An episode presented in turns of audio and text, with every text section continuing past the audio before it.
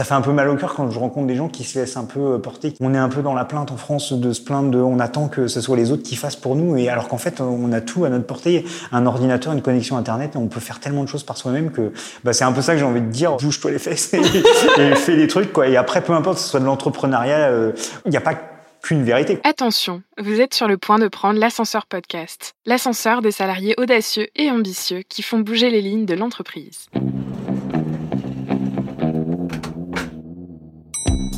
Hey, j'ai une idée, euh, et si on faisait ça? On va euh, faire quelque chose qui va être utile pour le monde. Alors, waouh, c'était vraiment une expérience extraordinaire. On pensait aussi avoir un, mindset ouvert pour accepter aussi de changer? On peut tout apprendre, ça c'est clair. Tu peux pas avoir mon intelligence et ma soumission en même temps. Tu sais, c'est un peu comme le truc dans Astérix, quoi. Tu X27, il faut le formulaire bleu. Faut avoir du culot, faut avoir de l'envie, faut avoir du courage. Ah bah on a rien sans rien. Avoir une communauté derrière soi, ça donne une force de dingue. Ils l'ont fait, pourquoi pas moi? Bonjour, c'est Candice. Aujourd'hui, je je suis ravie de retrouver Maxime Berthelot, CEO de Pixelme.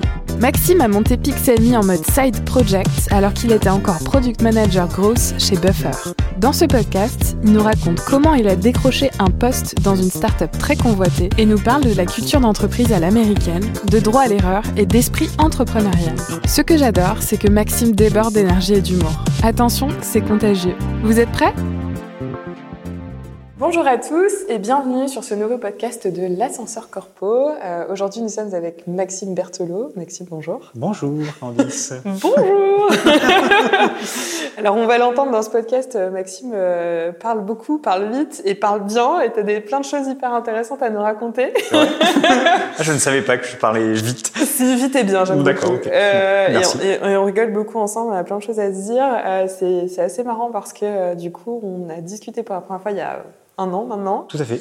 On devait faire un podcast, c'était un acte manqué et, euh, finalement c'est cool parce que euh, ton, ton projet de vie a, évolué, tu es rentré dans une nouvelle phase et euh, on va faire un peu ton introspection aujourd'hui ensemble. ok, je ne savais pas. Est-ce que je m'allonge ou pas? Tu peux t'allonger, ça va être compliqué avec la chaise mais tu peux t'allonger. alors donc Maxime, tu, donc quand je t'ai rencontré, tu étais salarié. Oui tu étais salarié euh, dans une euh, belle entreprise qui s'appelle Buffer.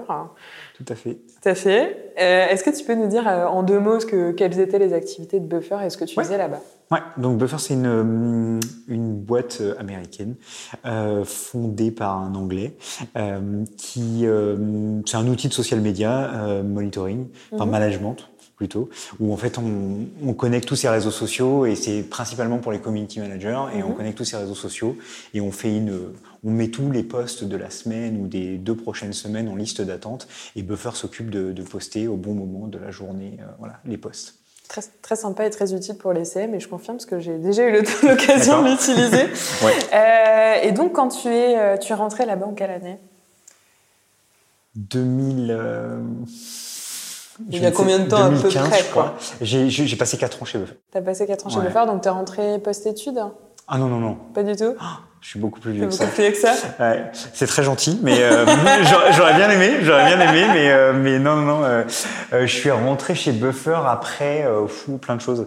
Ah oui, c'est vrai que tu avais monté J'ai eu une boîte et on s'est fait racheter, récupérer, c'est pas vraiment un rachat, par une boîte un peu plus grosse française. J'ai passé deux ans chez eux et ensuite j'ai rejoint Buffer. Ok, donc tu avais déjà été euh, entrepreneur euh, en étant ancien CEO d'une boîte rachetée. Ouais, c'est un peu ça, ouais. exactement. C'est un autre mode d'entrepreneur, on n'en parle pas souvent. Mais, ouais, ouais c'est l'inverse, on a fait le... Ça. Ouais. Donc avais, en fait, t'es sor... du coup, t'es sorti d'études un jour, t'es es rentré, t'as monté ta boîte direct.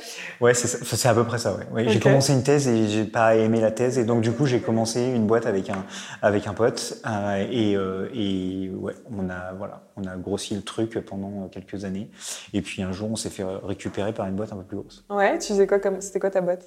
C'était euh, donc ça s'appelait Neo et c'était dans le c'était dans le comment dans le social aussi social management et euh, en gros, on faisait un truc qui s'appelait de la sales intelligence. On avait une techno d'analyse de, contenu sur le web. Et donc, il y avait une c'était les prémices de l'apprentissage et de l'IA.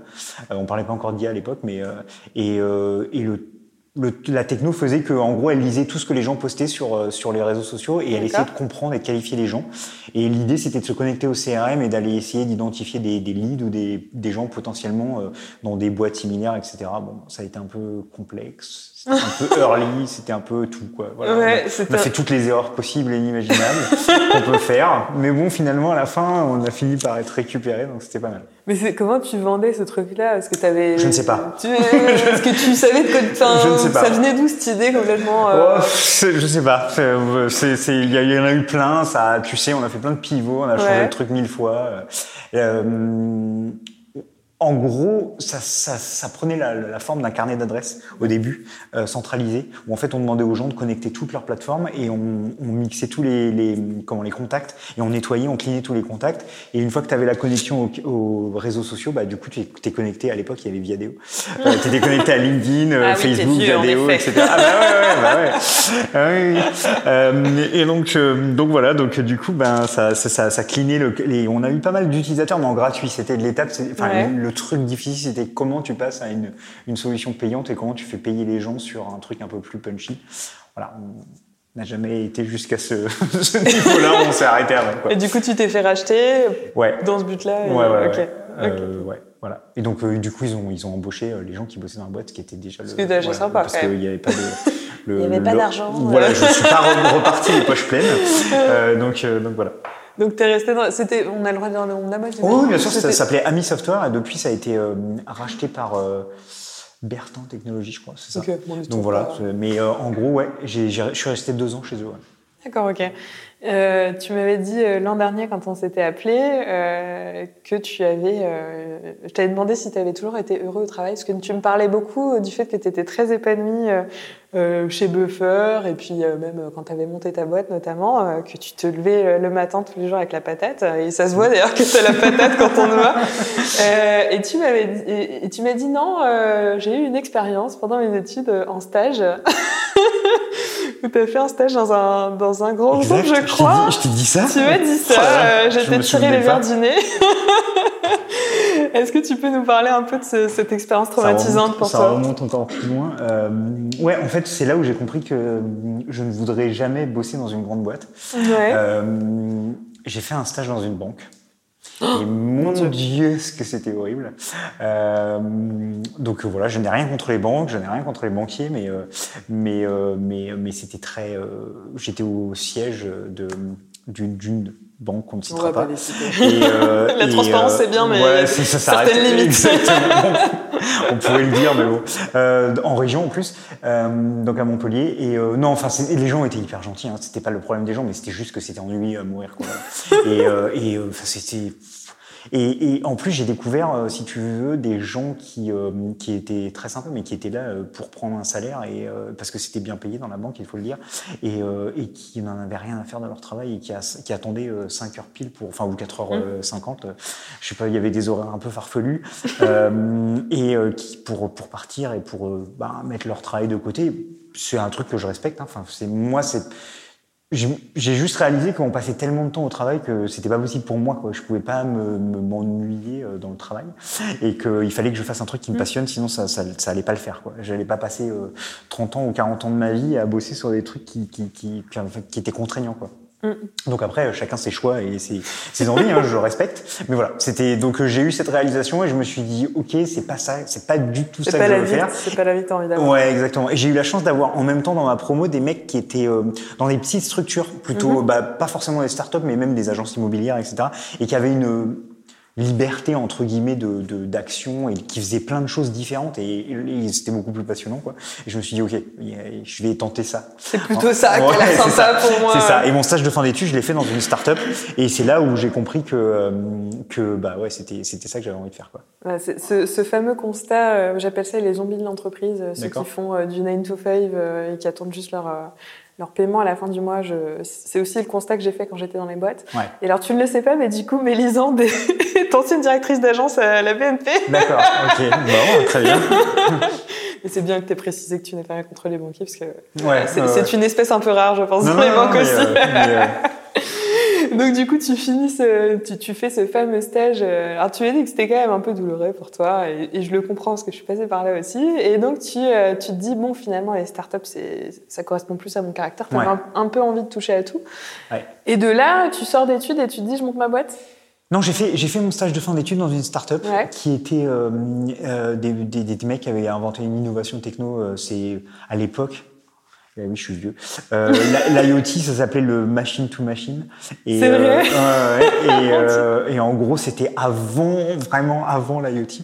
Et, et, ils avaient inventé un truc qui faisait communiquer des machines entre elles. Et, et en gros, l'idée, c'est qu'ils avaient une verticale et ils voulaient explorer d'autres verticales. Et donc, ils m'ont pris moi et un autre stagiaire pour pour voir si on pouvait ils avaient inventé un boîtier et on voir si on pouvait mettre ce boîtier dans d'autres machines que euh, des grosses machines d'industriels, etc. Et eux, ils mettaient ça aussi dans les voitures. C'était le, les débuts de la géolocalisation.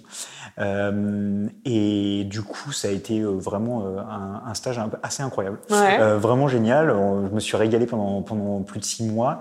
Ils m'ont gardé un petit peu à la fin. On a prolongé le stage et c'était vraiment trop cool. Ils n'avaient pas beaucoup d'argent, malheureusement. Mais donc, je suis pas resté dans cette boîte-là. Mais par contre, c'était la révélation. Je me suis dit, OK, j'ai compris un truc c'est ça que je veux faire. Euh, J'étais vraiment une brêle en, en anglais, donc, euh, donc euh, du coup, Et pourtant. vu qu'ils m'ont pas gardé, voilà, vu qu'ils m'ont pas gardé, avec un pote, on a décidé de se barrer en, en Angleterre. Ouais. Et donc je suis parti quelques mois en Angleterre, et puis je sais pas ce qui s'est passé. Il y a, je, je, Bref, il s'est passé un truc. Il y a mon ancien directeur de promo qui m'a appelé pour, pour me dire j'ai un sujet de thèse, est-ce que ça t'intéresse? Ouais. Je sais pas pourquoi j'ai dit oui, mais bon, bref. il m'a vendu le La truc. pression sociale. Voilà, c'est ça, ouais, c'est ça, ça doit être ça. Et, euh, et il m'a vendu le truc un peu en mode ça sera hyper pratique, ça sera avec euh, telle et telle euh, boîte, machin, etc. Et puis en fait, il s'est révélé que c'est pas du tout ce qui s'est passé quand je suis rentré d'Angleterre. Et au bout de six mois, j'ai dit mais qu'est-ce que je fais quoi? Et donc voilà. Et donc euh, j'avais rencontré mon premier associé dans la boîte de fin d'études, là où Mhm. j'avais fait mon stage de fin d'études. Et lui m'a appelé, m'a dit oh j'ai une idée, un machin. Et puis euh, on a commencé à bosser ensemble. Et puis on a complètement euh, transformé le truc, l'idée. Et puis finalement on, on s'est séparés. Euh, et moi j'ai récupéré le, le, donc Neo tout, tout seul et, euh, et j'ai associé le, le, premier développeur de la boîte. Et puis voilà. Et on a et après j'ai eu deux, deux trois gars qui étaient avec nous et on a on a continué l'aventure à cinq. Et c'était plutôt cool. Ok. Et donc, tu, tu, ta boîte est rachetée, tu bosses un peu dans la boîte qui l'a rachetée. Ouais, deux ans. Et ensuite, euh, le pont avec euh, Buffer Le pont avec Buffer, c'est que, pour être très honnête, la boîte qui nous a repris, on avait deux cultures complètement différentes, Mhm. mm -hmm. euh, notamment avec le CEO, parce que moi, je bossais à, à, dans l'entité de Montpellier, c'était la R&D, et, euh, et c'était c'était beaucoup différent. Le CEO était à Paris, et, euh, et on avait une vision beaucoup plus, euh, comment? Euh, commune avec le CTO qui était à Montpellier, on s'entendait bien et ça, ça marchait bien. Euh, avec le CEO un peu moins et la culture un peu, un peu, enfin c'était pas ça quoi. Et, euh, et en gros, j'essayais d'apporter un certain nombre de choses, notamment sur le le comment le côté data driven, le côté mmh. comment customer research, etc. Et ça marchait pas trop quoi. C'était mmh. un peu complexe. Donc euh, donc bah, je tournais un peu en rond et, euh, et j'avais envie de, de, partir et de, de, faire autre chose. Euh, j'étais assez à cette époque-là passionné par toutes les startups de San Francisco etc j'avais bien envie de bosser dans une startup américaine et même quitte à partir et à aller aux États-Unis. Et puis c'est quand même compliqué d'avoir des visas etc mmh, etc et dans mes euh, lectures euh, autour de tout ce qui était euh, comment data, growth, etc. J'ai découvert un article de Buffer que Joël avait écrit, donc le CEO, qui était comment j'ai eu mes premiers clients payants en six semaines, je crois, un truc comme ça. Et d'un coup, ça m'a mené vers le Lean Startup, etc., que j'ai lu après, et j'ai eu un peu des révélations. on aime, on n'aime pas, bref, c'est ça, c'est un autre sujet. Mais il y a un truc qui m'a sauté aux yeux, c'est ah ouais, en fait, il faut peut-être parler à ses clients avant d'essayer de faire quoi que ce soit. Et euh, chose que on n'avait pas trop fait, tu vois, sur la première expérience, on s'était un peu enfermé dans une cave. Et moi, j'avais mon premier associé était un peu euh, euh, en mode euh, il faut surtout pas dire son idée enfin il faisait ah oui, partie de ces gens là c'était l'ancienne génération voilà exactement oh, il y en a toujours hein. il y en a toujours mais a... mieux mais, mais il y en a toujours ouais. un peu mais euh, mais c'est vrai que ça, ça, ça, ça va beaucoup mieux grâce notamment à The Family qui a fait un gros travail euh, de, de, de, de culture là-dessus euh, donc oui, il faisait partie de ces gens-là, donc c'était un peu complexe. Donc on est venu, je suis venu de très très loin, tu vois. Donc quand euh, quand j'ai lu euh, Lean Startup, j'ai dit ah c'est cool. euh, et, euh, et, voilà, quand j'ai lu l'article de Joël, j'ai dit mais c'est brillant, quoi. C'est juste génial. Et, euh, et puis, bah, de fil en aiguille, j'ai commencé à lire plein d'articles, de, blogs euh, sur, sur eux, et je me suis rendu compte que la culture de buffer était juste incroyable. C'était le truc que j'aurais eu envie de faire avec ma boîte, mais que j'ai pas pu parce qu'on n'avait pas les moyens entre guillemets de, de pouvoir faire. Mais le côté, euh, le côté remote, le côté euh, on travaille à distance, on voyage, euh, enfin, et puis bref, donc tout un tas de, de choses dans la culture de buffer. Et là, je suis un peu tombé amoureux de buffer, et, euh, et euh, un jour comme ça, j'ai cliqué sur la page hiring et, et euh, tu vois, en me cachant un peu, en me disant merde, je suis pas trop le niveau pour aller chez eux, mais bon, c'est jamais. et, euh, et, et en fait, ils cherchaient quelqu'un en data et en growth. J'ai mis euh, trois semaines à écrire mon, mon application. Euh, pff, je l'ai déchiré euh, quatre fois, euh, virtuellement évidemment, mais, euh, mais voilà, je, je l'ai écrit dans tous les sens, je l'ai effacé, je l'ai refait, j'arrivais pas quoi, ça, marchait pas, c'était pas bon. Et puis un jour, bon voilà, j'ai fini par la poster et, euh, et avec un pote, donc on était deux Neo, donc Philippe était, euh, c'était un, un de nos premiers salariés, il m'a suivi dans, dans la boîte qui nous a repris chez Ami Software et lui aussi avait envie de partir et lui était ingénieur et il m'a dit et donc quand on a commencé à discuter, on, on a parlé de cette boîte, il m'a dit moi aussi j'ai envie de Plaid et euh, bah, je lui dis bah après tout euh, T'es ingénieur, moi c'est plutôt Growth Data, donc on a applied tous les deux. Et on s'est fait un petit voyage à San Francisco, euh, une semaine après avoir applied, et j'ai pingé, donc à l'époque c'était Léo, euh, le cofondateur de Buffer, et euh, je l'ai pingé en lui disant bah, Je t'ai envoyé mon application, je sais pas si ça t'intéresse, mais si jamais, je suis pas loin. Euh, et, euh, et du coup, euh, et du coup il, donc il m'a répondu deux heures après, et il m'a dit Go, coffee shop, enfin, rendez-vous à tel, à tel endroit dans, dans San Francisco dans deux heures. Et donc là, euh, on Oh fait, mon dieu. Oh et donc Shit's voilà. getting real. Ouais, exactement, exactement, exactement. Et là, à l'époque, mon anglais était un peu, euh, tu vois, encore un peu euh, compliqué. Euh, et donc, euh, heureusement que je pense que j'ai fait le rendez-vous dans un bar en face-to-face, Ouais. tu vois, c'était quand même beaucoup plus facile qu'en Skype. Et, euh, et donc, euh, je me suis retrouvé en face de Léo, on a parlé, on a bien accroché. Il m'a dit, euh, il m'a dit euh, deux, je sais pas, deux jours après, j'ai reçu un email de follow-up. Il m'a dit, ok, j'aimerais bien que tu parles avec euh, Caroline. Donc, Caro, c'était euh, la Chief Happiness Officer à l'époque. Euh, donc elle n'était pas à San Francisco, on a fait un Skype dans mon Airbnb, c'était ça a coupé toutes les deux minutes, c'était incroyable. Je me suis dit c'est mort, ils vont jamais me prendre. Et, et puis bon voilà, Caro c'est la vraie américaine, donc on a rigolé pendant euh, pendant trois quarts d'heure, mais mais c'était entrecoupé de trucs, je comprenais la moitié de ce qu'elle me racontait. Enfin c'était une catastrophe quoi. Je me suis dit c'est mort, c'est c'est c'est c'est c'est- c'est pas possible, ça va pas le faire. Et puis il y avait Thanksgiving au milieu, donc en plus elle était en famille, Oh donc euh, j'ai attendu, euh, je sais pas, 4-5 jours et j'étais là, j'ai dit plus les jours passaient, plus je me disais ah, C'est mort. c'est mort, on oublie, donc j'avais envie de pleurer quoi. Et puis au bout de 5 jours, j'ai reçu un email, ouais, j'aimerais bien que tu parles avec Joël, et Joël me dit, donc le CEO, et il me dit, euh, je reprenais l'avion le lendemain, il me dit, ok, je suis dispo à telle heure, machin, demain. Et donc c'était deux heures avant l'avion. Donc j'ai dit, bah non, mais il n'y a pas moyen, on y va quand même, quoi, Ouais, on ouais, s'en ouais. fout, tu vois. Donc on a été vite là-bas, j'ai fait le rendez-vous, j'ai repris l'avion. Le lundi, je me retrouve au travail. Et là, j'avais un peu des étoiles dans les yeux. Je me dis, Ah, j'espère, j'espère. Et d'un coup, j'ai reçu l'email euh, qui me disait, ouais, on, on a envie, enfin, on t'invite à rejoindre Buffer. Et donc là, j'avais juste envie de courir partout dans les bureaux, et crier, ouais. À poil. Ouais, voilà, c'est ça. Et donc, je me suis bien gardé de faire ça, tu vois. Mais, euh, mais voilà, je l'ai pris en interne. Et là, c'était euh, un truc incroyable. Et puis, euh, j'ai quand même, on a quand même voulu être sympa parce que Philippe a été pris, donc chez Buffer, et donc on a été les, les, les deux premiers à, à être embauchés chez Buffer, deux potes. Ça n'était jamais Ah, arrivé chez Buffer, marrant. donc c'était marrant. Puis deux Français aussi, donc donc c'était marrant. Il n'y avait pas des masses de Français à l'époque. À cause et- de l'accent. Ouais, peut-être, je ne sais pas, mais euh, mais euh, mais ils sont hyper sympas. Ils sont hyper tolérants sur les accents et notamment l'accent français. Donc euh, donc non, ils ont été ils ont été hyper classe et euh, et surtout qu'à l'époque où on a rejoint Buffer, Buffer, ils étaient 28, on était 28 et 29 avec euh, avec Philippe et et cette année-là.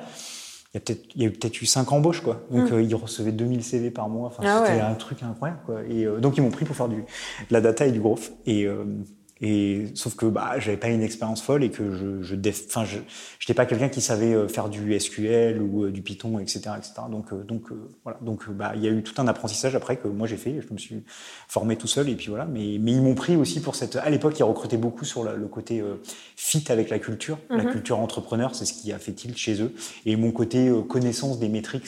euh, malgré tout sur Neo, même si on n'avait pas fait des trucs extraordinaires, euh, j'avais quand même bossé euh, ça, tout ce côté euh, fenêtre d'acquisition, Mhm. compréhension de c'est quoi les métriques growth, etc. Et donc du coup, ça, je pense que ça leur a plu.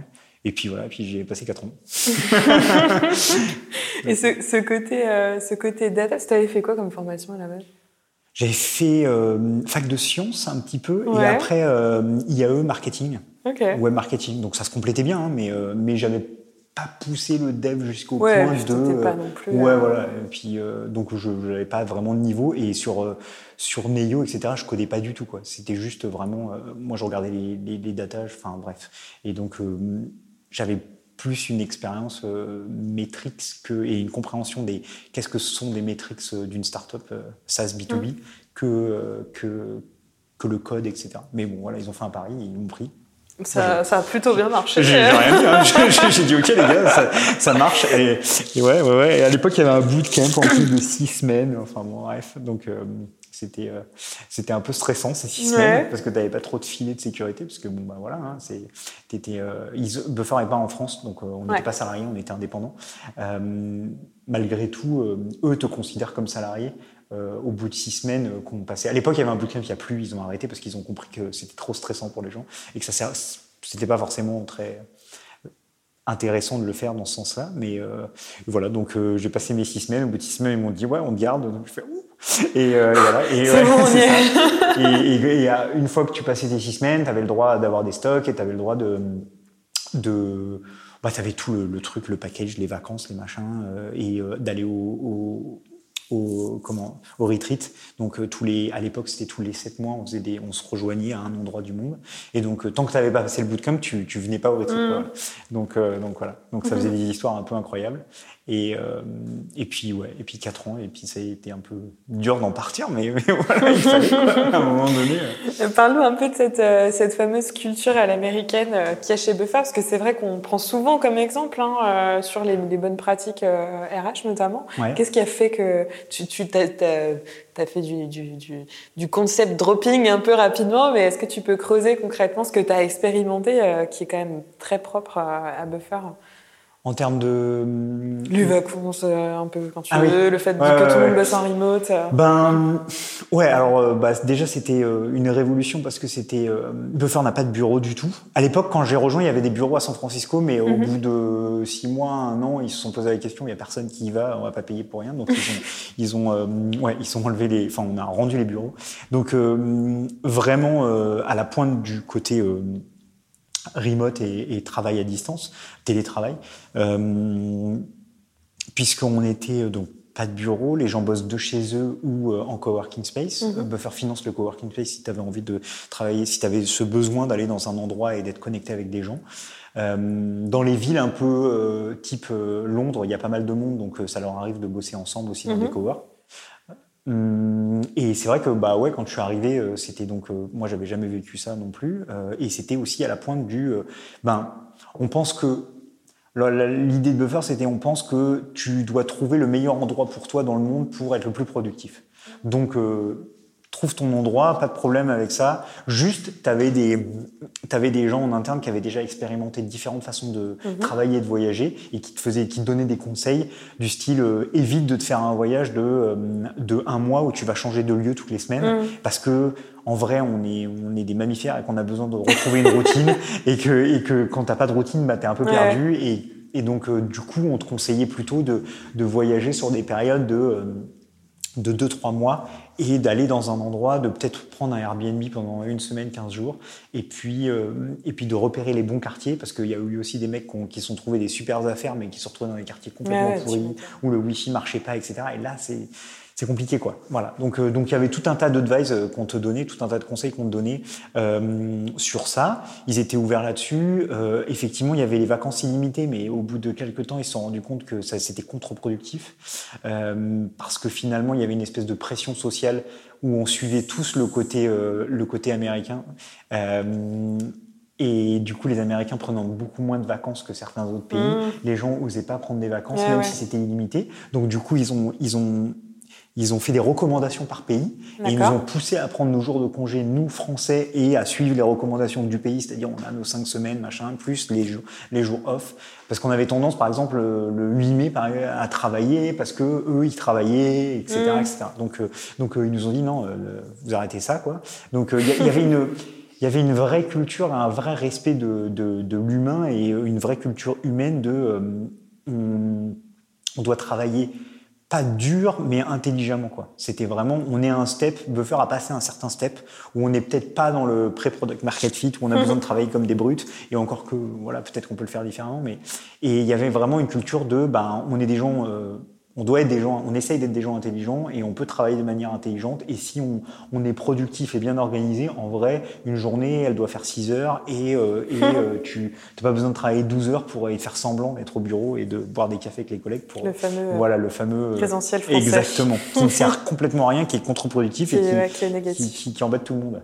Euh, donc voilà, donc c'était complètement le contre-pied de tout ce que tout ce que j'avais pu euh, connaître avant et donc c'était ça un peu le, le truc euh, assez euh, incroyable. Après le management à l'américaine, c'est euh, c'est euh, un truc que ben du coup j'ai un peu euh, du coup du mal à revenir maintenant en France. C'est euh, le côté tout est extraordinaire, Ouais. tout est awesome. Euh, Je j'adhère pas trop, moi j'ai du mal. je comprends, mais quand tu as passé 4 ans dans, ce, dans cet univers-là, au final, quand tu reviens dans un univers où, euh, tu vois, tout de Ouais, suite, il y a confrontation et les gens sont très... très durs, euh, c'est c'est- c'est perturbant quoi. Ouais. Parce que en fait, il y avait pas de, il y avait pas de, il y avait jamais, jamais, jamais un, un haussement de ton. Un, même les gens qui faisaient des erreurs, on était vraiment en mode, euh, ben ouais, mais attends, pourquoi, comment, est-ce que tu as essayé de regarder ça? Il y avait jamais de les gens supposaient jamais que tu étais idiot, tu vois, de te poser des questions. Ah, mais t'as regardé ça? Enfin, tu vois, comme tu peux avoir des réactions un peu à la française, quoi, qui sont un peu dures des fois. Tu te dis, mais tu me prends pour un idiot? Ou en vrai, oui, j'ai forcément j'ai pensé. Et euh, les gens se, disaient toujours, en face de moi, j'ai quelqu'un de hyper, euh, voilà, Mm. qui a forcément pensé, mais je vais l'aider à peut-être réfléchir. Et oh, ça change les relations, mais, mais Enfin voilà, ça change tes journées, ça change ton ton ton relationnel au travail, ça, ça transforme ton envie d'aller de te lever le matin, d'aller bosser, euh, c'est c'est juste incroyable. Donc après, bien sûr, je sais, il y a ce côté un peu awesome, etc., qui, que certaines personnes n'aiment pas trop, mais mais moi ça m'allait bien quoi. Voilà, je pense que je me suis mis dans le moule euh, facilement. Tu m'as l'air d'être bien rentré dans le moule. Ouais, ouais, Et- je crois. Et, et- et ce fameux euh, droit à l'erreur, est-ce que tu as des, je sais pas, des anecdotes à nous partager? Parce que c'est vrai que c'est un, un sujet qui intrigue beaucoup en France. Ouais. Euh, ben, moi j'ai deux, enfin il y a eu deux anecdotes. Il y a, une fois c'est pas moi, mais euh, tu vois un, un ingénieur qui, qui push un, un truc et qui, qui casse le site web Ouais. et, euh, et Buffer tombe. Et Buffer c'est 6 millions d'utilisateurs. Donc quand Buffer tombe, c'est compliqué quoi. Putain. Et ben, t'as- t'avais une channel dans, euh, comment, dans Slack et, euh, et d'un coup tout- tous les ingénieurs, tout le monde est, est venu, mais il y avait une espèce de euh, bon alors attendez euh, ok alors qu'est-ce que t'as poussé? Qui a poussé la dernière chose? Il y a ça qui est machin. Attends je vais t'aider machin etc tous les, les supports les gens jumpaient au, au, support pour euh, pour répondre aux clients etc il y a jamais eu une once d'agressivité Mm. une once de stress une once de mais qu'est-ce que t'as fait comme connerie? Ou Mm. putain mais t'es enfin tu vois le truc qui pourrait être classique et les gens qui s'énervent et ça part en, en cacahuète là c'était hyper calme hyper smooth. Enfin je crois que ça faisait pas longtemps qu'on était là avec avec Philippe et et ouais on avait complètement enfin on était complètement c'était c'était c'était ah ouais C'est quoi ces énergumènes Bah ouais, c'est- ils sont hyper gentils en vrai. T'as cassé un site t'as 6 Les millions mecs ont perdu je ne sais pas et- combien et, en deux euh, heures. et euh, pas d'énervement et on essaye de, de, de trouver le truc le problème et tout le monde tout le monde euh, est là et se soutient et il n'y a pas du tout de mais non mais c'est pas grave. Et le mec s'est excusé 20 fois et mais non mais t'inquiète pas c'est pas grave ça arrive etc voilà et le deuxième, c'est moi qui. euh, ça, faisait euh, 15 jours que j'avais, comment j'étais PM de la de la team Growth et euh, et euh, c'était une histoire de. Bon, bref, on avait on avait découvert que des gens partageaient leur login et leur password et euh, plutôt que d'utiliser un système d'invitation de team member. Euh, et du coup, euh, bon, c'était les débuts. On, je m'étais pas bien coordonné avec le support, etc. Et on avait bloqué le fait de se de se de se connecter depuis di- différents endroits avec le même login et le même password. Et il s'est trouvé qu'on a beaucoup d'utilisateurs en free et que c'était pas forcément une bonne idée d'avoir fait ça et que d'un coup au support, bah, en fait, il y a des milliers, de- les gens ont commencé à tweeter les, les captures de trucs qui bloquaient les accès, ah, tout, Buffer bloque les accès, etc. Et d'un coup, le support s'est un peu excité, quoi. Voilà. Et donc, euh, donc là, d'un- bah, je sais pas, il y a eu, je sais pas, euh, peut-être une centaine, un millier de messages où les gens ont commencé. euh, et là, tu stresses un peu, quoi. Tu te dis, oh, qu'est-ce que j'ai fait? Et euh, donc là, tu t'excuses mille fois. Et mais bon, voilà, c'est passé comme. moi, après, j'ai discuté avec Joël à l'époque qui. Qui me drivait. Et euh, il m'a dit oui, bon, c'est des choses qui arrivent, etc. Mais tu sais, en fait, je pense que euh, si on bloque les gens pour bloquer les gens, ça n'a pas trop de sens. Euh, si on n'a pas réussi à les faire utiliser la fonction team, invite team member, c'est juste que La on a mal, on a ouais. raté un truc et que c'est à nous de repenser le truc, mais ça sert à rien de les bloquer. Et ouais, ouais, ouais, mec incroyable. Et euh, et donc du coup, euh, tu prends une petite leçon et puis voilà, mais et puis tu- ça passe quoi. Mais tu, tu vois, de manière euh, hyper euh, gentille et, Ouais. et voilà, tu te dis ok, bah je le referai plus, puis tu le referas plus quoi. Et puis, Ouais, puis- c'est pédagogique. mais c'est hyper pédagogique. Il y a toujours eu, mais de toute façon, la culture de buffer est, est basée sur sur le, le côté. Enfin, c'est Joël qui, qui- c'est lui buffer quoi. Tu vois, c'est le. On dit, on, on parlait des gens chez Buffer de est-ce que t'es buffery ou pas, c'est est-ce que t'as la culture buffer? Et lui, c'est euh, le mec, euh, voilà, c'est lui qui a créé cette culture quoi. Il est comme ça, c'est une personnalité très très particulière et très empathique. Donc euh, donc ça se ressent énormément dans, le- dans la culture de la boîte. Donc Génial. c'est- ça, ça change ta, ta vie et ta relation au travail. Ça ça t'a appris quoi d'autre à 4 ans chez Buffer? Sur toi-même? Euh, plein de choses. On a encore euh, quelques temps. Euh, bah, tu vois, je- déjà, ça m'a appris que j'aurais bien passé 4 ans de plus. Parce que c'était, euh, c'était, c'était, c'était vraiment chouette. Euh, j'ai, j'ai- déjà, j'ai pas vu passer les 4 ans. Ça m'a appris que, que pff, il y a eu, j'ai, enfin, eu- plein, des plein, des plein de, comment, de learning euh, au fur et à mesure, d'apprentissage de plein de choses, mais euh, euh, sur moi-même, euh, c'est juste que déjà le truc qui est cool, c'est que, que tu comprends, c'est que tout est possible. Tu avais un, un respect de, bah, ok, t'as envie de, t'as une idée sur un truc, bah, vas-y, fais-le, en vrai. Mais, mais euh, justifie-le, entre guillemets. Euh, le fais pas juste parce que t'es persuadé, mais enfin, pourquoi t'as envie de le faire? Euh, Prends le sujet à bras le corps, mais fais-le bien, quoi. Voilà. Si tu le fais, fais-le bien. Euh, j'ai appris sur moi aussi que, bah, tu vois, je me suis fait recruter pour de la data et du growth, et euh, en fait, je faisais pas d'SQL et de Python, et il a fallu que j'apprenne tout seul. Donc, euh, que, bah, à un moment donné, si tu veux quelque chose, bah, il faut se- faut un peu se bouger les fesses, quoi, voilà. Euh, que, que la culture était. Je, comprends, je, je pense qu'à l'époque, j'avais pas compris ce que c'était qu'une culture d'entreprise. Et j'ai Mhm. compris euh, en rejoignant Buffer. Surtout une bonne culture une d'entreprise. bonne culture d'entreprise. Les cultures d'entreprise, il y en a, hein, théoriquement. euh. oui, oui, oui, clairement, clairement. Ouais, ouais, c'est clair. Mais, euh, mais je comprenais pas, c'était assez euh, flou. Tu vois, les gens qui avaient des slide decks, enfin des, des, des, des- comment, euh, et qui, qui mettaient, euh, qui couchaient des phrases sur leur Ouais, culture. pas appliqué. euh, et ouais, et puis ça, me- ça me parlait. C'est pas appliqué et ça me parlait pas trop. Alors que là, en vrai, le, le, le culture deck de, de Buffer, tu pouvais lister les. les Aujourd'hui, ils l'ont un peu changé, ils l'ont reformé à 7, sept principes, mais tu pouvais prendre quasiment toutes les personnes de Buffer et, et elles avaient toutes les composantes. du- C'était c'était c'était assez fou, quoi, et incroyable. Et du coup, bah voilà, c'était. euh, donc ça, la, la culture, l'importance de la culture, c'est ça que j'ai appris, qui, qui était. Et, de recruter des gens qui te ressemblent. Parce qu'en vrai, si t'avais mis, si t'avais mis, enfin, qui te ressemblent, je parle, j'entends culturellement parlant, quoi. Euh, si t'avais mis, il y a des gens qui ont une culture complètement opposée. Il y a des gens qui ont une culture de guerrier, euh, tu vois, euh, qu'il faut aller au front, etc., et bosser comme des, comme des, comme des tarés. Euh, bah, si t'avais mis une personne comme ça au milieu des gens comme Buffer, ça aurait été un carnage, quoi. et et, et c'est juste que, bah, On n'enverra pas Mélie chez Buffer. alors. c'est- juste, c'est juste deux cultures, euh, deux cultures différentes, et il faut, et donc la compréhension de quitter et, et dans quel univers tu es bien et dans quel univers tu te sens bien, et aussi essayer de pas se mentir à soi-même parce qu'il y a des- il y a ce qu'on voudrait être et ce qu'on est, tu vois. C'est- aussi, il faut faire attention à ça parce que souvent les gens veulent être quelque chose mais ils le sont pas, donc, euh, donc, euh, donc ça c'est aussi un deuxième point, mais, mais voilà. Et donc euh, tout ça m'a appris aussi. euh, beaucoup de choses sur le, le milieu SaaS B2B et, euh, et, euh, et donc euh, bah oui c'est voilà c'est je n'ai que de l'amour pour Butler malgré le fait que je ne sois parti euh, il me manque très fort mais voilà mais c'était c'était c'était vraiment euh, une histoire un peu un peu folle ouais Ouais, et moi, je suis curieuse de savoir, je t'avais déjà posé la question, mais je me rappelle un peu plus ce que tu m'avais dit. euh, Comment arrives à gérer d'être un peu tout seul en remote avec tout le monde qui est à l'autre bout du monde, en Thaïlande, ouais. aux États-Unis euh, C'est- pas au dé- enfin au début, au départ, c'était pas évident pour moi, euh, d'autant plus que tu l'as dit en intro, j'aime bien parler. et que je suis très bavard Euh, et j'ai un peu plus de mal à l'écrit, tu vois.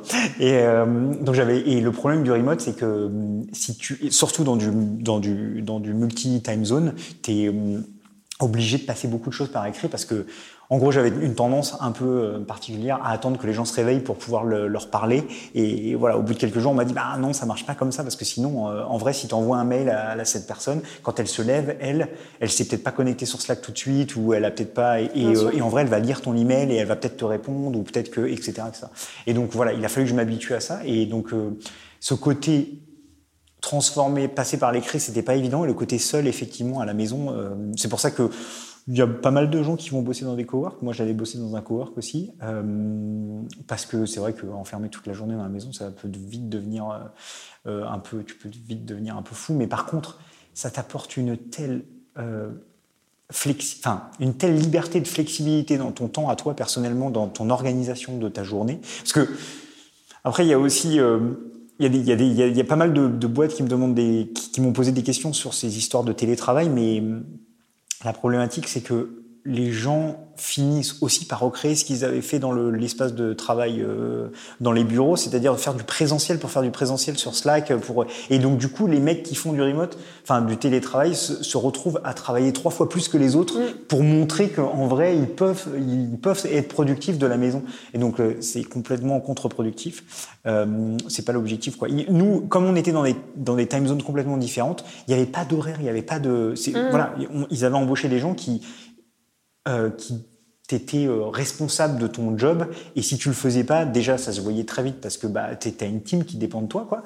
Et, euh, et il fallait que tu sois bah et puis t'avais une telle liberté et avantage entre guillemets que t'avais pas envie de perdre ton travail. Donc je pense que bah ouais, non, mais c'est vrai. Tout bêtement personne faut se le dire. Voilà per personne n'aurait rien fait quoi voilà. Ouais. et, et, donc euh, aurait essayé d'abuser ou des choses comme ça. Il n'y avait pas ce genre de de, de choses là euh, mais donc du coup voilà, le, le, côté solitude est un peu perturbant au départ, mais euh, après quand bon, tu, ça t'apporte une telle flexibilité que tu commences à voyager, tu commences à aller à droite, à gauche, que tu te dis bah tiens euh, là c'est l'été et en fait ah bah tiens j'aimerais bien euh, descendre dans le sud et voir mes parents et en fait bah tu peux parce qu'en fait tu as une connexion internet chez tes parents et ça marche et que bah la journée tu peux bosser et, et juste passer des soirées avec bah ça change tellement ta vie que tu dis mais pourquoi on l'a pas fait avant Mhm. Après, je sais que tous les métiers ne peuvent pas, on peut pas tous être remote, etc. Qu'il y a des choses qui, qui mais mais il y a quand même une bonne partie. Le fait de plus te lever le matin et de prendre un transport et d'aller au bureau aussi, Mhm. ça c'est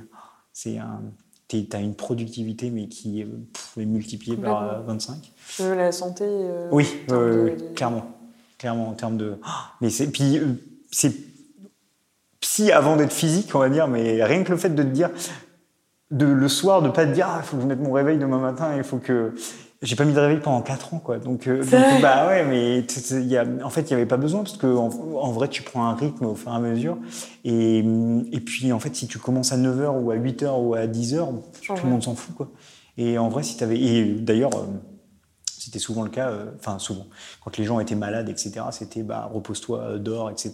Et, euh, et donc, bah, si on, on disait souvent chez Buffer, si tu avais besoin d'une heure de plus de sommeil, bah, c'est parce que tu en avais besoin, et puis c'est tout. Quoi. Mm.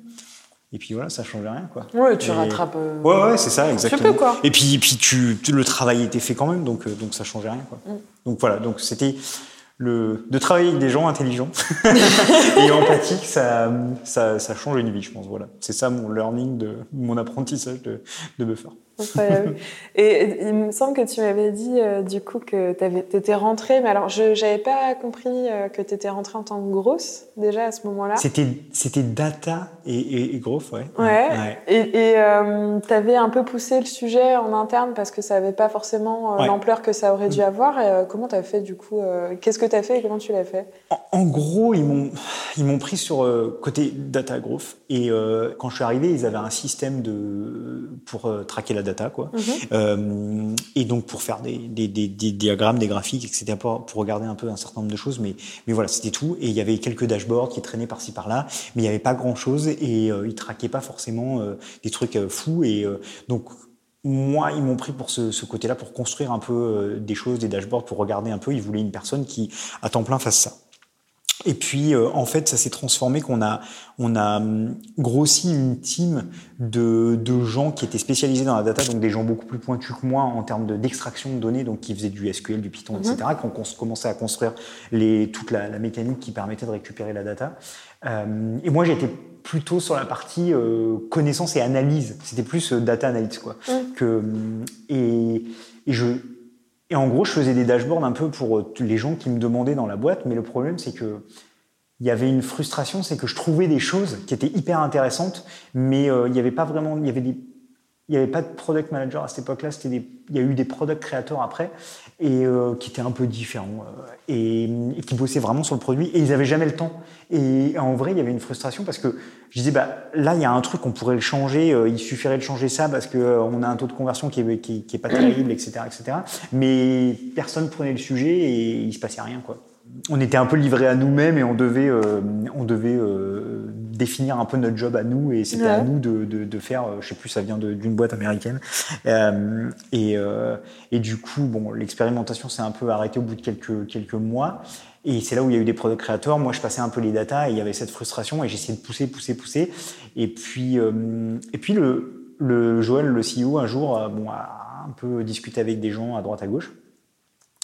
Et il a souhaité que les, les fameux product creators euh, s'occupent à la fois des nouvelles fonctionnalités et à la mhm. fois de la partie growth, c'est-à-dire bah, changer le produit pour améliorer les choses, etc. Donc moi, j'ai été dans des teams où en fait la, boîte était organisée par euh, teams, euh, donc différentes parties du produit.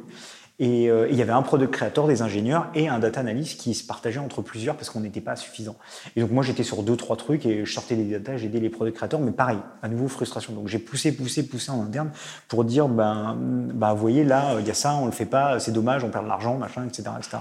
Et, euh, et, voilà. Et un jour, à force de, de, pousser, ils ont ils ont décidé de réorganiser un peu la boîte et, euh, et ils sont fait conseiller et ils ont entendu que en gros euh, ils ont parlé avec un mec à aux États-Unis qui leur a dit bah non, mais en vrai, il vous faut une. Enfin, le produit et le growth, c'est lié, mais c'est quand même deux mm. choses différentes et il vous faut une team dédiée à ça. Quoi. Et voilà. Et donc là, ils m'ont, euh, Joël m'a euh, convoqué, entre guillemets, j'étais aux États-Unis de passage et il m'a dit Ah, ce serait bien qu'on se voit, qu'on boit un café. J'ai cru que j'allais me faire virer. euh, non, pitié à, Santa Cruz. Euh, il me dit Ah, demain matin, euh, on est en mini retreat avec ma team data et, et il me dit Ah, ça serait bien qu'on se voit. Et je me suis dit Tiens, c'est bizarre, pourquoi me voir Ouais, je sortais d'une période un peu, justement, un peu frustrante où j'avais l'impression de ne pas trop servir à grand chose et ça, m'a, ça me mm. frustrait un peu. Donc, c'est peut-être pour ça que je me suis dit Mince, il va me dégager.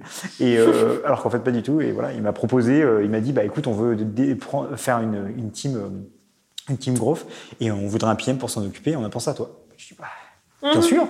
Et, euh, et, donc voilà, donc euh, j'ai, et c'est là où je suis devenu PM growth et c'est là où bah, là, il y avait des ingénieurs, il y avait un, ingénieur dans la team au début, il y avait un, designer, et c'est là où on a commencé à vraiment faire des choses hyper intéressantes et à, à faire des expérimentations. On avait les moyens de, nos ambitions, entre guillemets, et donc euh, bah, l'idée, c'était, on regardait un peu les métriques, des choses qui n'allaient pas, et on faisait, euh, on faisait du brainstorming où on essayait d'avoir des, des, des, idées, bah tiens, on pourrait changer ça, on pourrait changer ça, on pourrait changer ça, et après, c'est là où on a commencé à avoir un vrai process growth, la fameuse différence mhm. entre le, le product growth et le growth marketing, mais voilà. Et, euh, et, on a mis ça en place et ça a duré, euh, bah oui, deux ans et demi, un truc comme ça. Ok, donc c'est important finalement de, de, communiquer sur ce qu'on a envie de faire aussi dans la boîte. Ouais, ouais, clairement. on, on, le voit bien là. Euh... Bah, je pense que c'est toujours intéressant déjà de communiquer sur ce qu'on a envie de faire et d'essayer de pousser euh, vers ce vers quoi on, veut aller. C'est vrai que chez Buffer, il y avait cette, cette écoute aussi de, on faisait des, euh, des réunions, des, on appelait ça des one-one meetings avec, euh, avec quelqu'un qui était au-dessus de nous. Donc moi, j'en ai fait pas mal pendant une période avec Léo, puis après, je suis passé chez, euh, avec Joël, et puis après avec Caro, euh, qui a changé aussi de, de, de poste. Et, et, ils étaient très à l'écoute de savoir, ben, OK, il y avait, après, ils ont travaillé sur des, des, euh, des, plans de carrière pour, euh, pour les ingénieurs, pour les, les, gens du product, pour la partie designer, etc. Pour, que, pour essayer de comprendre ben, il y a des, euh, des, gens qui ont envie de se spécialiser dans un domaine mhm. hyper précis et il y a des gens qui ont envie de devenir plus euh, manager. Mhm. Mais il faut que chacun puisse euh, trouver sa place et, et puisse avoir une, une, une courbe d'évolution en fonction d'eux. Et il n'y a pas que en devenant manager que tu peux évoluer. Quoi, voilà, il Donc ils ont bossé là-dessus et, et, ils étaient très à l'écoute de bah, qui a envie de faire quoi et pourquoi, comment et, et, et d'être le meilleur dans ce que tu penses. voilà. Donc donc ça, c'était c'est le côté positif de Buffer. Je sais pas si c'est comme ça dans toutes les entreprises, je me doute que non, mais mais en vrai, je pense qu'il faut toujours pousser, il faut toujours pousser pour pour essayer de dire ce qu'on a envie de faire, parce que je pense que oui, ça ça peut toujours ouvrir des portes. Quoi. Mm. Alors, on, on va bientôt en venir à ton actualité. Euh, en faisant un lien avec la culture de Buffer, il y a eu euh, il y a une grande culture aussi euh, autour des side projects. Ouais. Je crois qu'il y a des articles qui ont été écrits sur ça, s'il y a Oui, des gens qui veulent aller jeter un coup d'œil. Est-ce que tu peux nous en parler un petit peu? Ouais, euh, oui, euh, si, euh, si on google Buffer Side Project, il y, a, il y a un article qui a été remis à jour il n'y a pas longtemps en plus, euh, où qui liste les 40 side projects des, des personnes de Buffer. Euh, donc le CEO, en gros, Joël a créé Buffer sous forme d'un side project. Et euh, les premières années, enfin la première année, bon, les quelques premiers mois, on va dire, il, il, il est parti, il a pas il n'a pas eu l'opportunité de pouvoir faire ça en parallèle de son job, donc il a dû quitter son job. Et euh, je pense que ça lui est resté. Il a, il a eu envie que ce- cette expérience ne se reproduise pas pour ses salariés. Quoi. En gros, c'était ça le, le, le marqueur, je pense. Et il avait envie d'offrir la possibilité aux gens de se dire, bah, si tu as envie de bosser sur un side project et de faire quelque chose, de toute manière, c'est de l'enrichissement, quoi qu'il arrive. Euh, personnel et, euh, et ça fera que progresser euh, mes salariés et ça, ça ne fait absolument pas de sens d'essayer d'empêcher les gens d'avoir des side projects. Euh, J'ai eu des grandes discussions là-dessus avec des, des, un- des CEO euh, français et euh, des gens qui étaient complètement contre et j'ai jamais compris pourquoi, je, je comprends pas en fait, il y a un blocage. Mais, euh, et du coup, euh, lui était totalement ouvert à ça et il a beaucoup, euh, beaucoup poussé pour que, enfin poussé, beaucoup poussé. Il a encouragé beaucoup les gens à avoir des side projects. Donc euh, il y a eu, il y a tout un tas de side projects à Buffer. Il y a des gens qui ont des choses qui sont relatives au, au SaaS et aux produits en ligne et, euh, et, des, et des gens qui ont des side projects complètement. Il y, en a, une qui faisait des fleurs, un qui, euh, qui faisait qui travaillait le cuir, enfin etc etc. Donc voilà. Donc euh, du coup, on était quand même très encouragés à en faire. Il y avait il n'y a pas eu une mise en place d'une organisation particulière par rapport au side project. Euh, je pense que c'est en train de devenir, mais il n'y a pas eu de, le fameux 80-20 de chez Google ou des choses comme ça. Euh, il n'y avait pas ça, mais par contre, voilà, c'était hyper open et, euh, et on- tout le monde connaissait les side projects de tout le monde. Il y avait une channel side project, d'ailleurs, on pouvait échanger, se parler, se donner des conseils. Et, euh, et le CEO était hyper, euh, et, et les autres personnes, mais pas que, pas que lui d'ailleurs, mais on était très encourageants sur euh, Ah, t'as fait ça, c'est génial, machin, etc. Donc euh, voilà. Et toi, tu avais un side project. Voilà, donc moi j'ai démarré un side project euh, en 2017 euh, avec euh, un pote, donc Tom, et, euh, et après rejoint par euh, Jérémy. On a commencé un side project qui s'appelait Pixel Me, qui est parti vraiment d'une idée un peu comme ça. Euh, on avait envie de faire un truc ensemble et on a fait une landing page et, et on a testé un peu s'il y a des gens qui pouvaient être intéressés par ce type de produit et puis ça a un peu marché. Donc on, a, on a suivi le truc, on a fait grossir et puis tout doucement pendant jusqu'à novembre de, de 2018. Euh, voilà, on a fait grossir euh, le, le- le projet et puis c'est d'un projet c'est devenu une vraie boîte et puis euh, et puis euh, et puis à un moment donné bah, il a fallu faire un choix entre entre Buffer et Pixelme qui était qui était un peu euh, pas évident à faire mais euh, mais, mais qui était très cool. Euh, donc c'était se remettre dans une aventure euh, entrepreneuriale, ce qui était chouette. Euh, donc voilà, donc euh, on a fait euh, tous les trois le choix de jumper à un moment donné à 100%. euh, Chacun à nos rythmes. Tom a été le premier à passer full time, après Jérémy, après moi. Mhm. Et, et du coup, voilà, on s'est retrouvés dans cette aventure. Comment tu gérais du coup euh, le, le taf de chez Buffer plus ton side project? Ouais, c'était donc. Je pense que pendant un an, à mon- enfin vers la fin, c'était assez euh, fatigant et un temps, mais euh, mais en gros l'idée c'était que je bossais principalement le matin, euh, tôt le matin sur sur Pixelme. Ensuite, je faisais ma journée de buffer et le soir éventuellement, je faisais les trucs vraiment qui me demandaient de la réflexion plus tôt le matin et le soir c'était plus les tâches. euh, un peu pas trop, enfin voilà, qui me demandaient pas trop de réfléchir, type euh, type support, etc. où j'aidais les gens, mais ça c'était pas des trucs où j'avais besoin de, de de me prendre trop la tête. Donc euh, donc en gros on se partageait le temps le, tra- le temps de travail comme ça. Après il faut aussi dire que Tom et Jérémy ont été full time aussi beaucoup plus tôt que moi, donc ça a aidé vachement. hein. Euh, euh, et mais en gros voilà c'était à peu près ça mes journées et j'ai eu la chance aussi pendant cette année-là d'être euh, à Amsterdam et d'être dans un coworking space qui était assez euh, génial et, et où je pouvais passer des journées complètement productives parce que bah bref ils faisaient à manger dans le coworking space et donc et, et quand t'as C'est ma journée à manger. non, mais quand- t'as pas à réfléchir à, je vais être dans un endroit top.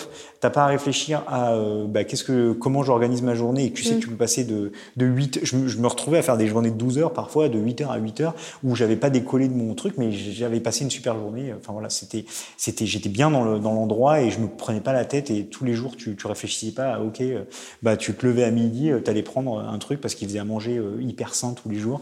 Et donc, euh, bah, mine de rien, c'est un truc qui te, c'est, c'est un- une problématique, c'est ça en moins. Si t'as pas à réfléchir à ça, je trouve que, et du coup, l'environnement était juste génial. Enfin, c'était sous une verrière, euh, à la lumière toute la journée. Donc, t'as pas l'impression d'être dans une cave, pas l'impression d'avoir passé ta journée à, à bosser. Et ça, ça m'a permis d'être quand même assez productif, quoi. Voilà. Mhm. De, de pas me, et donc, j'avais des, des journées assez, euh, assez intenses, mais, mais, mais c'était, après, quand tu, tu fais les choses par passion, tu vois pas le temps passer, hein, c'est sûr. et puis, puis après, bah, comme le travail, quand même, chez Buffer a été quand même intéressant quasiment jusqu'à la fin. hein. Donc, euh, bah, du coup, c'est d'autant plus facile. Quoi. Et en même temps, d'autant plus compliqué du coup de quitter la boîte. D'autant plus compliqué de quitter la boîte. Oui, j'ai un peu traîné des pieds peut-être, mais euh, mais euh, voilà. Mais c'est vrai que j'étais bien, donc euh, donc c'était c'était compliqué. Et puis c'était euh, un peu pour moi un genre d'abandon euh, entre guillemets. Mais, mais, euh, De cette boîte qui t'a vu naître. ouais, c'est ça exactement. un peu la famille, et donc c'était un peu difficile d'en partir, quoi. Voilà. Alors, tu nous le disais tout à l'heure, il y a des projets qui avaient absolument rien à voir avec ce que faisait Buffer, et il se trouve que toi, Pixelme, ça a quand même un, un- un lien. Oui. euh, C'était assez, euh, assez concomitant euh, à tes activités chez Buffer. Est-ce que tu peux nous dire ce que fait Pixelme Ouais, ouais, ouais. Donc, en gros, Pixelme, c'est un, comment, une, un outil de, de tracking d'acquisition. L'idée, c'est que, donc, on est un, un outil qui permet de créer des URL et, et dans ces, donc, toutes les gens qui vont faire de la- de l'acquisition payante en ligne, ils vont commencer par, par euh, créer des URL avec des paramètres de manière à, à suivre d'où vient le trafic vers leur site web et de savoir si euh, est-ce que c'est la pub Facebook qui m'a ramené le meilleur trafic, est-ce que c'est est-ce que mon blog, etc. Et donc nous, on est un outil qui permet de, de créer toutes ces, tous ces liens et de faire le suivi et de d'aider les gens à comprendre d'où vient le meilleur trafic et d'où viennent le meilleur le meilleurs utilisateurs. Euh, voilà. Donc euh, en gros, c'est ça le, le pitch de Pixelme. Ok. Et pour revenir à ta décision de, de quitter Buffer, euh, tu as un peu traîné des pieds du coup. Euh, à quel moment tu t'es dit, bon, euh, là, euh, c'est sûr, je sors? Bah, je pense que je me le suis dit six mois avant de partir, mais même peut-être plus. Mais il y a un, enfin, il y a un moment donné, c'était très clair. Il y a aussi un- une différence entre comment? Jérémy et Tom qui étaient euh, salariés en France et qui ont eu le droit au chômage, et moi qui étais indépendant et qui n'avais pas le droit au chômage. Donc, euh, bah, quand t'as pas le droit au chômage, bah, tu réfléchis à deux fois de à quand est-ce que tu pars et dans quelles conditions et comment, etc., etc. Et puis surtout que moi, je suis parti de Buffer, mais euh, il faut aussi se dire que parce que j'ai décidé de partir, je partais sans package, sans rien. Donc euh, ton salaire, il s'arrête le jour où tu pars. Et euh, il n'y a pas de, t'as pas de préavis d'un mois, deux mois, de là comme on a euh, bien nourri en France. Donc donc donc ça, ça a changé aussi le- la façon de voir les choses et de, de ma date de départ. Forcément, il fallait que que je puisse quand même me tirer un minimum d'argent de, de Pixelme. Et en plus, j'avais vécu euh, ça avec ma première boîte, euh, être au RSA un peu en pendant, galère, ouais, et que c'est vraiment en galère pendant pendant deux trois ans, etc. Donc euh, euh, quand tu as une trentaine d'années, voilà, je, je vais le dire. Euh, Ça y est, c'est dit. ça y est, c'est dit. Ben, la, la- la vie n'est plus pareille et donc t'as pas envie de retourner en arrière. Donc, euh, donc bah, forcément, tu te poses des questions, tu, te, tu réfléchis à faire différemment. Quoi, voilà. Donc, tu as attendu que Pixelme soit un minimum rentable. J'ai attendu que Pixelme soit un minimum rentable, qu'on fasse un minimum d'argent, de, je dirais de, de, de voir aussi que comment que ben il y avait un, une espèce de product market fit comme on dit dans, dans les startups, mais et euh, et puis euh, et puis voilà et puis d'avoir une, une certaine visibilité sur ben est-ce qu'il y a vraiment un, un, truc qui se dessine, etc. Et voilà, quand je l'ai, quand on a compris ça, je me suis dit, je savais que j'allais partir de, de Buffer, c'était, c'était, c'était sûr. Après, c'était euh, comment et quand euh, exactement et comment on fait le plan, euh, voilà. Mais euh, ouais, je, dix ans avant, je compte que voilà, je, je, je, serais parti très vite et après avec euh, l'expérience, j'ai réfléchi un peu plus. et ça, ça t'a aidé aussi, alors euh, on l'a pas encore dit, mais euh, tu as eu la chance de lever des fonds sans chercher à lever des fonds. ouais, c'est ouais, ouais, Ce qui est plutôt bon signe aussi de la santé d'une entreprise et de son, de son avenir. ouais, tout à fait, ouais, ouais, ce qui est pas du tout euh, prétentieux, mais, mais c'est vrai que c'est un peu comme ça que ça s'est passé. Donc, mais oui, oui, on a eu cette chance. euh, on a donc levé des fonds avec Serena Capital, donc avec Kamel, qui est notre partenaire de chez Serena, qui a, instruit le dossier. Et comme on le raconte dans le dans l'article de la levée, ben, on a rencontré Kamel à un, événement startup et mais alors, euh, on avait, on était plutôt dans l'optique inverse de bootstrapper et de, de, rester autofinancé et de partir sur ça. Et c'est pour ça qu'on, quand on a fait le produit euh, tout au début, on a tout de suite euh, mis des plans payants et on a tout de suite essayé d'avoir des utilisateurs payants parce qu'on on a tout de nos expériences passées. Euh, c'est bien d'avoir des utilisateurs, mais enfin, s'ils sont pas prêts à payer ton produit, en B2B ça, je parle évidemment, euh, s'ils sont pas prêts à payer ton produit, c'est compliqué. Quoi. Euh, donc, donc c'est pour ça qu'on a fait en sorte de tout de suite avoir des utilisateurs payants, voir si les gens étaient prêts à payer, ce qui s'est passé et hum, et donc, euh, du coup, on était plutôt parti dans cette optique-là. Et puis, voilà, on a, on a, on a eu un bon kiff euh, business avec, euh, avec Kamel. Ça, c'est hyper bien. Enfin, voilà, il nous a bien challengé comme il fallait. il nous a aidé à, il nous a fait grandir aussi, réfléchir pendant, pendant, on l'a rencontré au début de l'été dernier, donc 2018. Et, et on a fait le, la levée, enfin, on a fait le partner meeting en septembre. Après, ça a pris un peu plus de temps, mais, mais voilà. Donc, c'est comme ça que ça s'est passé.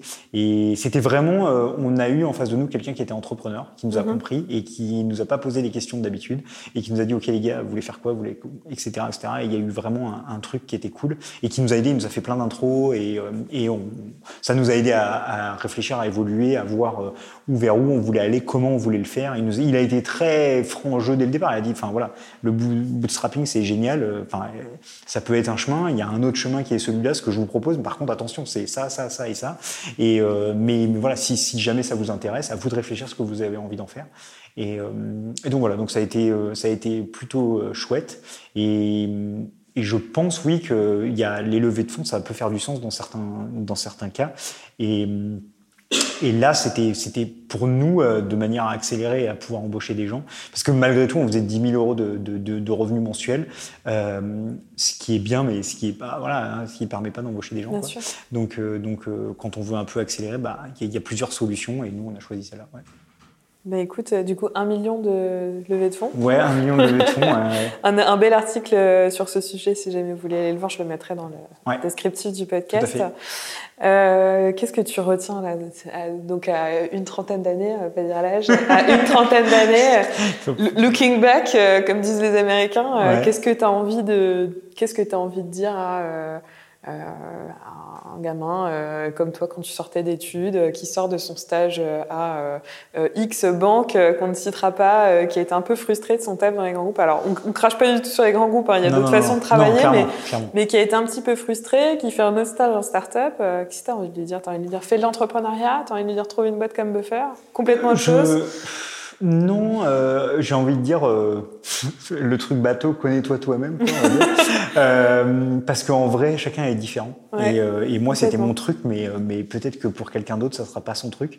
Donc l'entrepreneuriat, c'est pas fait forcément pour tout le monde. Mm-hmm. il faut, faut, en fait, il faut juste je crois qu'il faut pas se mentir. Enfin, j'aurais envie de dire à moi-même. Déjà, moi, si je devais me parler à moi-même plus jeune, je, je, me mettrais une claque et je me dirais va plus vite, parce que je pense qu'il y a quelques années où j'ai été trop lent et euh, je me suis trop. Euh, euh, il y a tellement de choses à apprendre et tellement de choses à faire dans ce monde que que j'ai été. Enfin, vraiment, j'ai passé quelques années de trou noir où je me suis un peu laissé porter par la vague et je trouve c'est un peu dommage. Et maintenant, tu vois, t'arrives à une trentaine d'années, tu regrettes, tu te dis oh, et tu vois des, des, des, mecs de 20 ans ou 25 ans qui sont brillants et qui font des trucs incroyables et tu te dis putain mais j'ai loupé un truc. Donc voilà, j'ai eu l'impression de passer dans un trou noir à un moment donné et c'est un peu dommage. Euh, T'as fait pas mal de trucs. hein. Euh, t'as monté ta boîte, ta boîte a été rachetée, euh, t'as bossé chez Buffer. en, en, perso, je pense que euh, Buffer m'a appris un truc, c'est déjà c'était des gens brillants qui, qui lisaient énormément de livres et, et lire ça, enfin lire des livres ou des articles ou des blogs ou des choses, des, sujets qui t'intéressent. Se cultiver, c'est hyper important et c'est quelque chose que malgré tout dans ma première boîte je faisais pas trop. Je faisais mais pas trop, tu vois pas vraiment. Et, euh, et si c'est des mecs, enfin, chez Buffer, il y avait il, y a des types qui lisaient 3, 4, 5 bouquins, euh, ben, business ou pas d'ailleurs, euh, par mois, et ça change ta, perspective de la vie et ta, ton apprentissage qui, ont aussi de parler avec des gens qui ont plus d'expérience et d'essayer de, de, de, comment de se faire conseiller à chaque étape. Ça, c'était un peu les apprentissages. Donc oui, si je devais parler à des à des gens, des personnes un peu plus jeunes, je dirais euh, perdez pas de temps parce que ça passe vite. Euh, et, met la pression. Mais grave. et, et, surtout, ben, enfin avec le, le, le web aujourd'hui, on peut tellement faire des choses tout seul par soi-même, apprendre tellement de trucs. donc enfin ouais, c'est vrai que ça fait un peu mal au cœur quand je rencontre des gens qui se laissent un peu porter, qui se on est un peu dans la plainte en France de se plaindre de, on attend que ce soit les autres qui fassent pour nous, et alors qu'en fait, on a tout à notre portée, un ordinateur, une connexion internet, et on peut faire tellement de choses par soi-même que, bah, c'est un peu ça que j'ai envie de dire. Euh, voilà, c'est, bah, euh, bouge-toi les fesses et, fais des trucs, quoi. Et après, peu importe, que ce soit de l'entrepreneuriat, euh, on est tout, enfin, il n'y a pas qu'une vérité quoi hein. voilà chacun doit faire ce qu'il a envie de faire si ton kiff c'est le sport ton kiff c'est l'art ou j'en sais rien bah fais-le mais enfin voilà mais moi, je dirais, il faut éviter de perdre du temps parce que c'est, ça va très vite et après, tu, bon voilà, je vais pas faire le, le truc, j'ai pas une cinquantaine d'années, mais, mais, mais tu sens quand même que voilà, il y a, y a un moment donné, c'est dommage quoi. Tu te dis, putain, j'aurais pu faire mieux. Donc, euh, donc ça serait ça que j'aurais envie de me dire à moi-même ou à des, à des gens qui, qui sortiraient. Et il faut pas, hum, et ouais, il faut pas hésiter à se, à faire des choses par soi-même, à se bouger les fesses parce que ben, il faut pas attendre les autres quoi. C'est tout. Ben, bouge-toi les fesses et fais ton truc, ce sera notre nouvelle proposition de valeur. ça correspond tout à fait à ce qu'on essaie d'apprendre aux salariés, donc c'est génial. On va finir sur ça. Je te remercie beaucoup, Maxime. C'était un grand plaisir euh, de faire ce podcast un an après. Plein de, plein d'apprentissages euh, intrapreneuriaux et entrepreneuriaux pour le coup. et puis ben euh, longue vie à Pixelmi. Et, Merci beaucoup. Et puis peut-être que dans un an on fera un podcast sur tes avancées entrepreneuriales. On espère, on espère.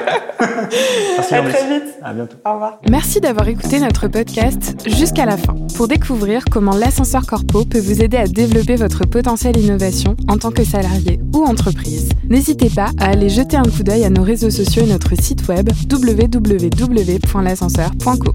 Aujourd'hui, on espère que comme nous, vous avez été inspiré par l'invité du jour qui a pris sa carrière en main et qui est passé à l'action pour innover de l'intérieur. Si vous êtes encore là, c'est que l'épisode vous a plu. Alors abonnez-vous à l'ascenseur podcast sur votre chaîne de podcast préférée comme Apple Podcast, iTunes ou Google Podcast et tout autre lecteur via notre site Pipa. Pour nous aider à dépasser les frontières, pensez à laisser un commentaire ou une note 5 étoiles. Ça nous permettra d'inspirer beaucoup plus de gens comme vous. Vous pouvez aussi partager directement le podcast à vos collègues et amis qui ont des idées, des projets ou tout simplement besoin de nouveaux challenges professionnels et de booster leur carrière. On vous souhaite une semaine pleine d'ambition et on vous dit à mardi pour un prochain épisode de l'Ascenseur Podcast.